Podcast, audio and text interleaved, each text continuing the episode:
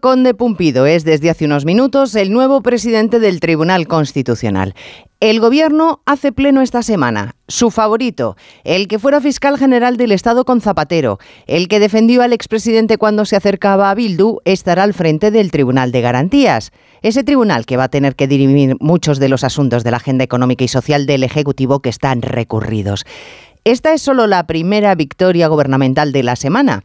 La segunda, mañana, cuando el Boletín Oficial del Estado publique el fin de la sedición y la reforma de la malversación, y los condenados por el Prusés empiecen a pedir que su expediente penal quede limpio. Oiga, lo normal, ha dicho esta mañana el ministro de la Presidencia, Félix Bolaños.